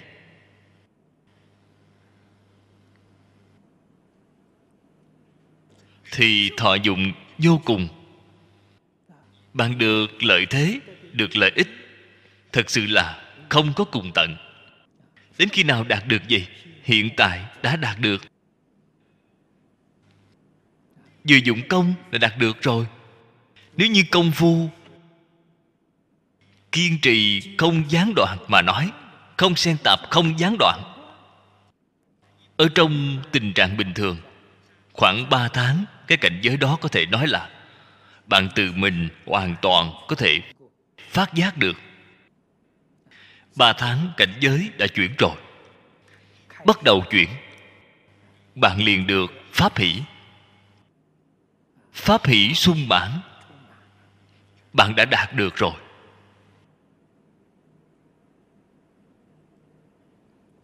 Đọc kinh,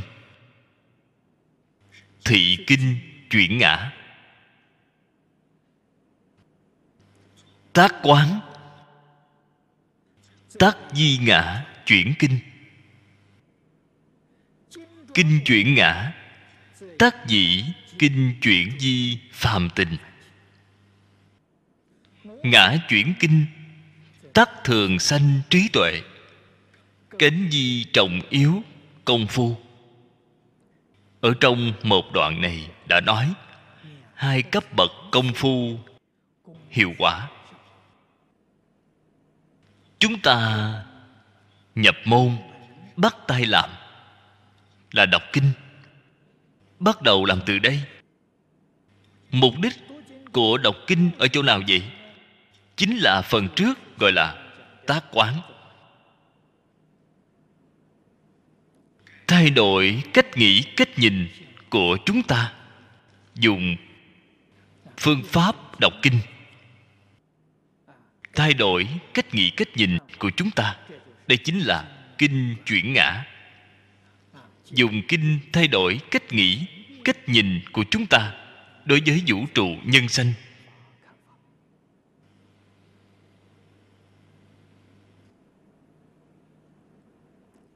Đây là sơ học. Nói thật ra, nhất định phải nhập môn từ chỗ này.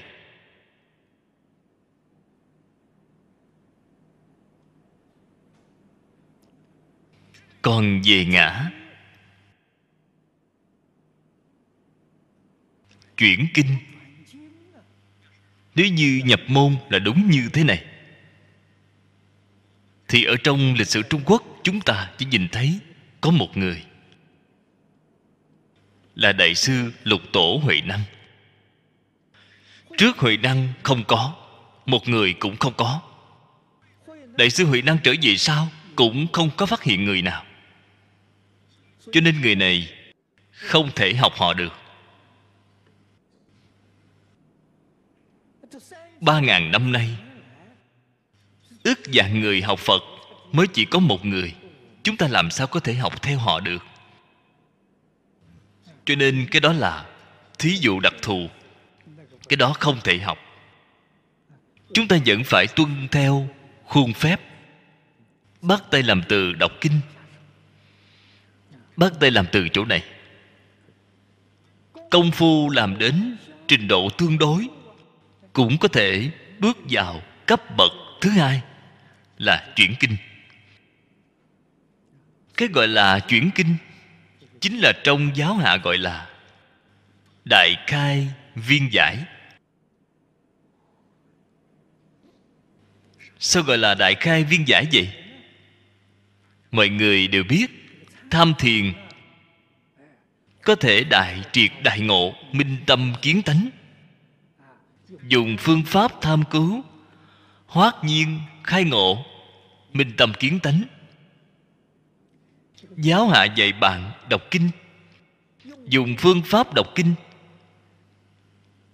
Sau khi đọc đến công phu chín mùi cũng có thể đại triệt đại ngộ, minh tâm kiến tánh, là giống nhau. Bạn nên biết rằng cách thức phương pháp dùng khác nhau. Cái công phu tích lũy đó, cái định công đó đạt đến trình độ nhất định liền khai trí tuệ, liền khai tuệ. Cho nên giáo hạ gọi là đại khai viên giải. Đến khi đại khai viên giải là ngã chuyển kinh rồi. Đó là không phải kinh chuyển ngã. Thế thì chúng ta niệm Phật. Niệm Phật, bạn dùng phương pháp trì danh được.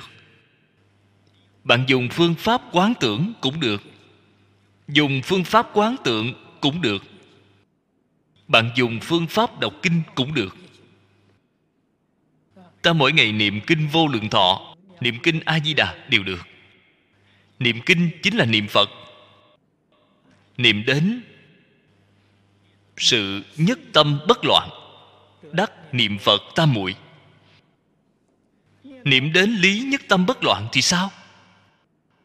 Khai ngộ rồi, minh tâm kiến tánh rồi. Đến lúc đó là chuyển kinh. Khi chuyển kinh là hiện tượng gì vậy? Trí tuệ hiện tiền. Hiện tượng của trí tuệ hiện tiền, cái trạng thái này Khi bạn chưa có kiến văn, tâm bạn là thanh tịnh, tâm là bất động, bạn vừa nghe tất cả đều sáng tỏ rồi. Đó chính là trí tuệ hiện tiền. Giống như trong Đàn Kinh, Đại sư Lục Tổ Lục Tổ không biết chữ. Kinh Pháp Hoa chưa từng nghe qua. Ngài Pháp Đạt là tùng Kinh Pháp Hoa. Lục Tổ chưa từng nghe qua Kinh Pháp Hoa. Ông đọc cho tôi nghe thử. Kinh Pháp Hoa hai mươi tám phẩm. Pháp Đạt chỉ đọc đến phẩm thứ hai, phẩm phương tiện. Sau khi Lục Tổ nghe xong, được rồi, phần sau không cần đọc nữa, thấy đều sáng tỏ rồi. Cái đó gọi là ngã chuyển kinh.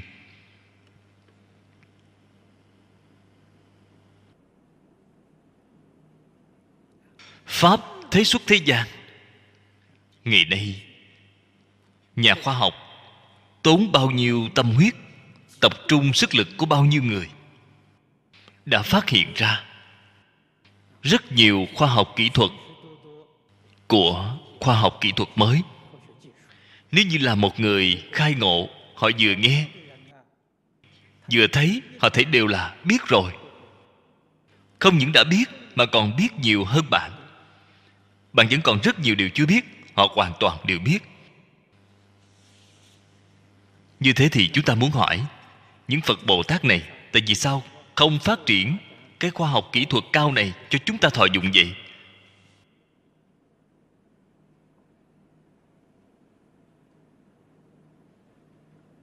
Phật Bồ Tát chân thật có năng lực, tại vì sao không chịu phát triển vậy? Sự việc này không cần hỏi người khác, hỏi Chư Cát Lượng liền biết ngay. Lời tôi nói là lời chân thật. Các bạn đọc Tam Quốc Chí. Tam Quốc Chí là một bộ sách ở trong hai mươi lăm bộ sử. Chư Cát Lượng quả thật rất có đầu óc khoa học. Ông phát minh ra trâu gỗ, ngựa nước, chính là vận tải bằng cơ giới hóa.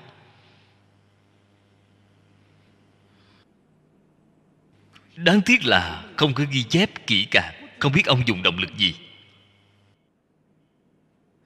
Hiện nay động lực của xe cộ đều là dùng xăng dầu. Vào thời đó chưa có xăng dầu, ông dùng cái gì để làm động lực? Có thể dùng cơ giới vận tải. Tuy là mỗi ngày đi đường không nhiều, đi khoảng ba bốn chục dặm, thế cũng rất khả quan rồi. Những kỹ thuật này tại vì sao ông không truyền lại vậy? Ông chết rồi, ông cũng đem nó hủy sạch. Tại vì sao không để lại cho hậu thế? Đây là tâm đại từ, đại bi của ông.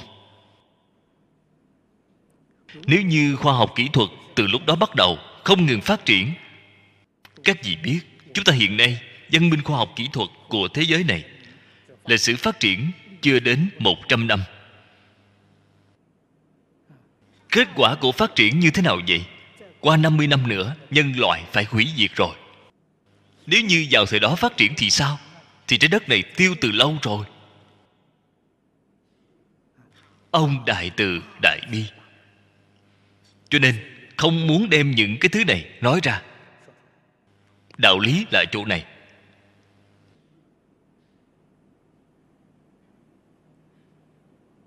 Đây là chư Phật Bồ Tát không những có trí tuệ lớn mà còn có tâm đại từ bi.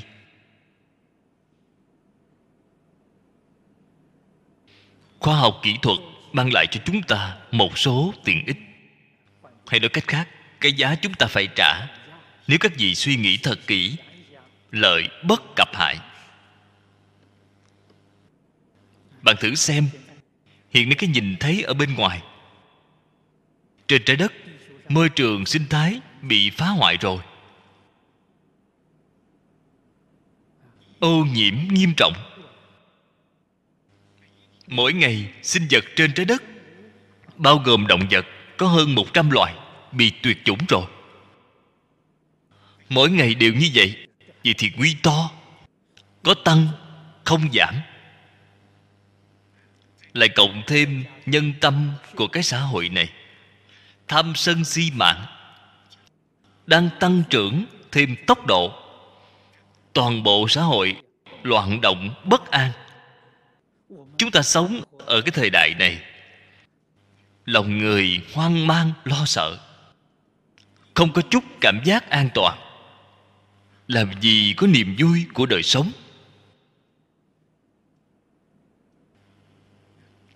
Đây chính là nói cái giá của chúng ta phải trả quá nặng nề rồi. Tiện ích mà chúng ta có được quá nhỏ, lợi bất cập hại.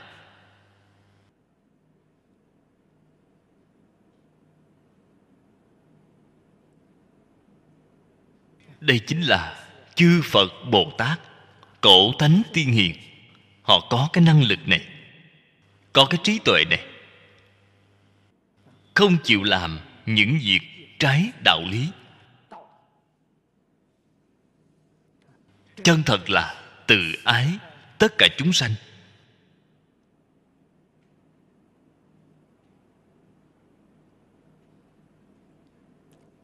Cổ đức thuyết: đãng cầu tức vọng, mạt cánh mịch chân.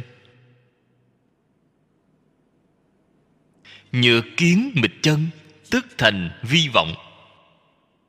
Đây là một câu khai thị vô cùng quan trọng trong quá trình tu hành. Cho nên cổ nhân dạy người tu học chính là nói bạn cứ đi thẳng, không nên quay đầu, không nên lo buồn, tự nhiên sẽ thành công. Thí dụ bảo bạn niệm Phật, niệm Phật sẽ công phu thành khối, sự nhất tâm bất loạn, lý nhất tâm bất loạn. Bạn nghe nói rồi, nghe thấy rồi. Tôi chăm chỉ niệm Phật rồi. Niệm Phật cầu điều gì vậy? Trước tiên cầu công phu thành khối. Đã niệm mấy năm rồi mà công phu vẫn chưa thành khối. Niệm thêm mấy năm nữa vẫn không thành khối. Niệm cả đời cũng không thể thành khối. Nguyên nhân gì vậy? Bởi vì bạn có một cái vọng niệm. Công phu thành khối đang xen tạp ở trong, cho nên nó không thể thành khối. Bạn có một cái cầu nhất tâm bất loạn, một cái tạp niệm này ở trong, xen tạp ở bên trong, thì chắc chắn không thể được nhất tâm bất loạn, không được cầu chân. Vọng sạch rồi thì chân hiện tiền ngay, bằng việc gì cầu thêm chân nữa? Cầu chân chính là một cái vọng tưởng.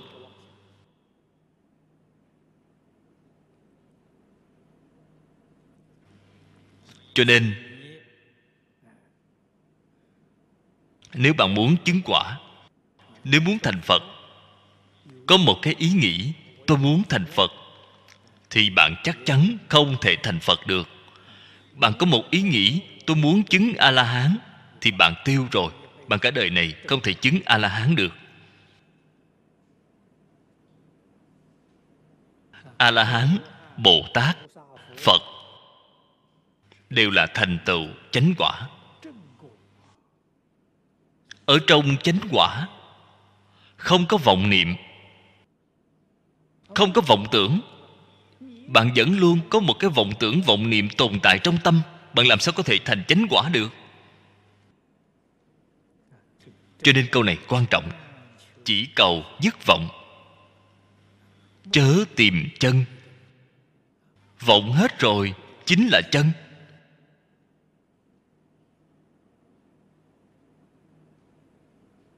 Tất vọng tâm phần phần trừ, chân tâm phần phần hiện. Giống như năm mươi mốt cấp bậc của Bồ Tát, năm mươi mốt cấp bậc từ đó mà có vậy. Chính là cái vọng đó đoạn từng phần từng phần. Vọng đoạn một phần thì chân hiện một phần. giống như một tấm gương của chúng ta. Ở trên mặt gương này đã phủ rất nhiều bụi, không khởi được tác dụng nữa. Chúng ta lau chùi nó, chúng ta chùi sạch một vết bụi bẩn thì ngay vết lau chùi đó liền hiện tiền, nó liền khởi tác dụng, liền chiếu soi rồi. Lau chùi nhiều thêm một chút nữa thì dùng trong sáng đó lại rộng thêm một chút.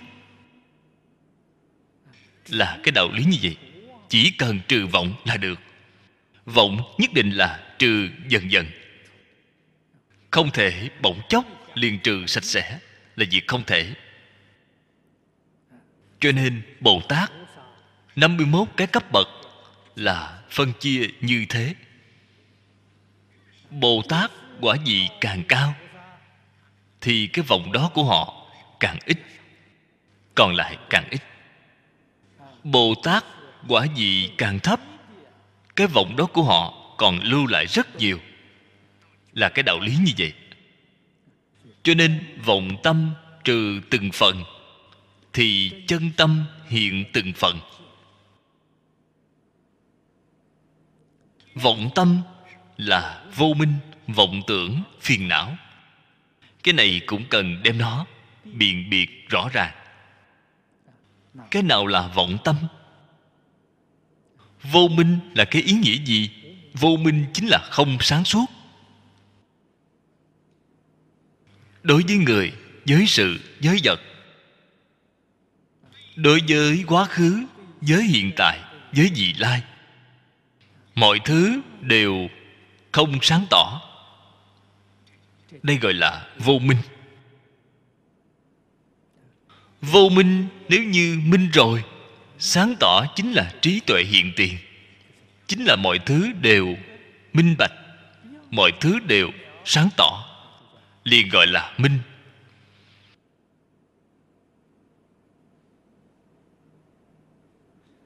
Như thế thì từ trên một cái hiện tượng tự nhiên mà nói,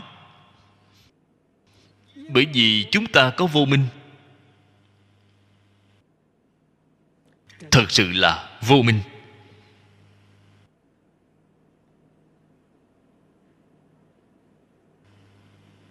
Bầu trời của chúng ta là một vùng đen tối. Hiện nay phi hành gia bay đến mặt trăng, đến tinh cầu này thám hiểm, biết được bầu trời là đen tối. Tại vì sao là đen tối vậy? Vô minh.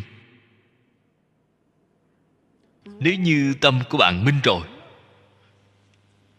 thì không cần mặt trời, mặt trăng, ánh sáng của đèn, không cần. Cái bầu trời này là sáng lạng. Cho nên cái bầu trời này vì sao mà đen vậy? Tâm của chúng ta đen tối, cho nên bầu trời cũng đen tối. Bởi vì vô minh mà.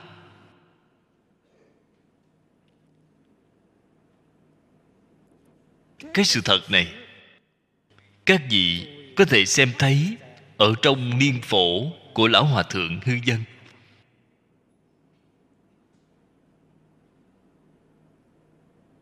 Lão Hòa Thượng Hư Dân thiền định là có công phu rất cao.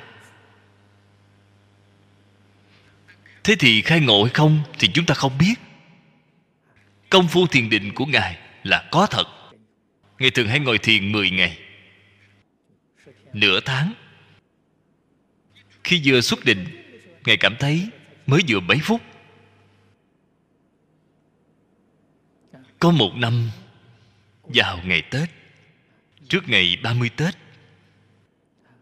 Ngài ở Am Tranh, ở trong nồi đang nấu khoai môn.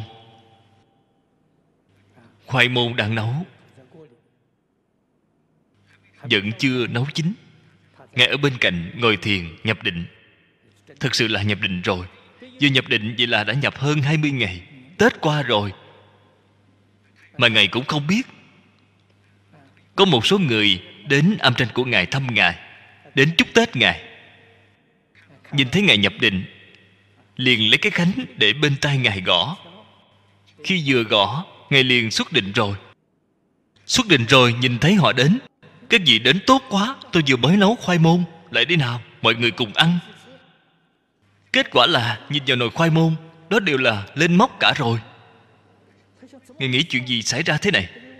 Người ta liền nói cho Ngài biết, Tết đã qua lâu rồi. Ngài nói không phải đâu, tôi cảm thấy mới vừa mười phút. Ngài ở trong định cảm giác thấy mười phút. Trên thực tế đã qua hơn hai mươi ngày rồi.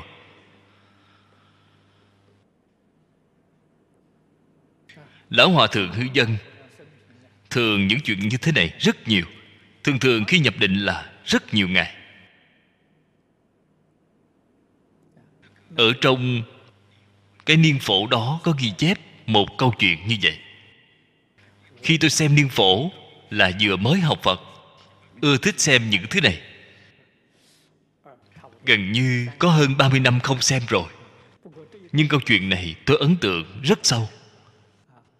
Các vị nên đi kiểm tra thử. Không biết nó là thuộc về vào năm nào. Có một năm cũng là có một lần.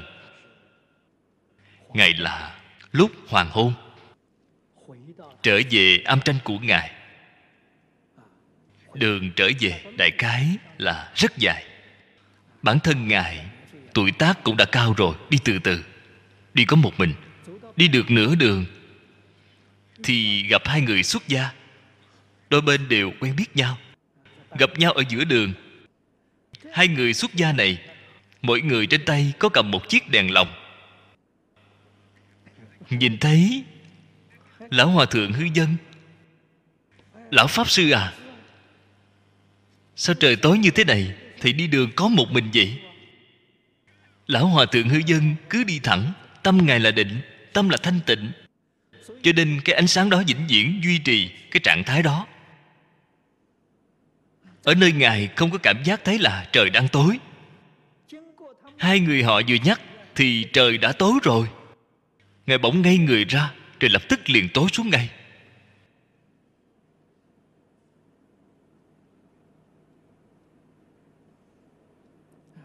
Cho nên bầu trời đen tối không phải là thật. Bạn từ trên cái sự thật kinh nghiệm này của Lão Hòa Thượng, cái đó không phải là thật. Do vọng tưởng phân biệt chấp trước tạo nên. Lão Hòa Thượng không có phân biệt, không có chấp trước, cho nên cái bầu trời đó của Ngài vĩnh viễn là sáng lạng. Người ta vừa nhắc thì sao? Ngài lập tức lại phân biệt, lại chấp trước rồi, lại tối rồi.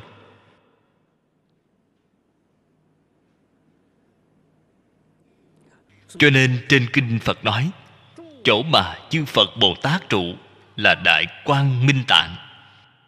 Chúng ta tin cái hư không đó của Phật Bồ Tát là một vùng sáng lạng. Ánh sáng của chúng ta ngày nay là có được từ mặt trời, mặt trăng và đèn. Ba cái thứ này lấy đi hết thì bộ mặt thật của bầu trời liền hiển lộ ra rồi. Một vùng đen tối là vô minh.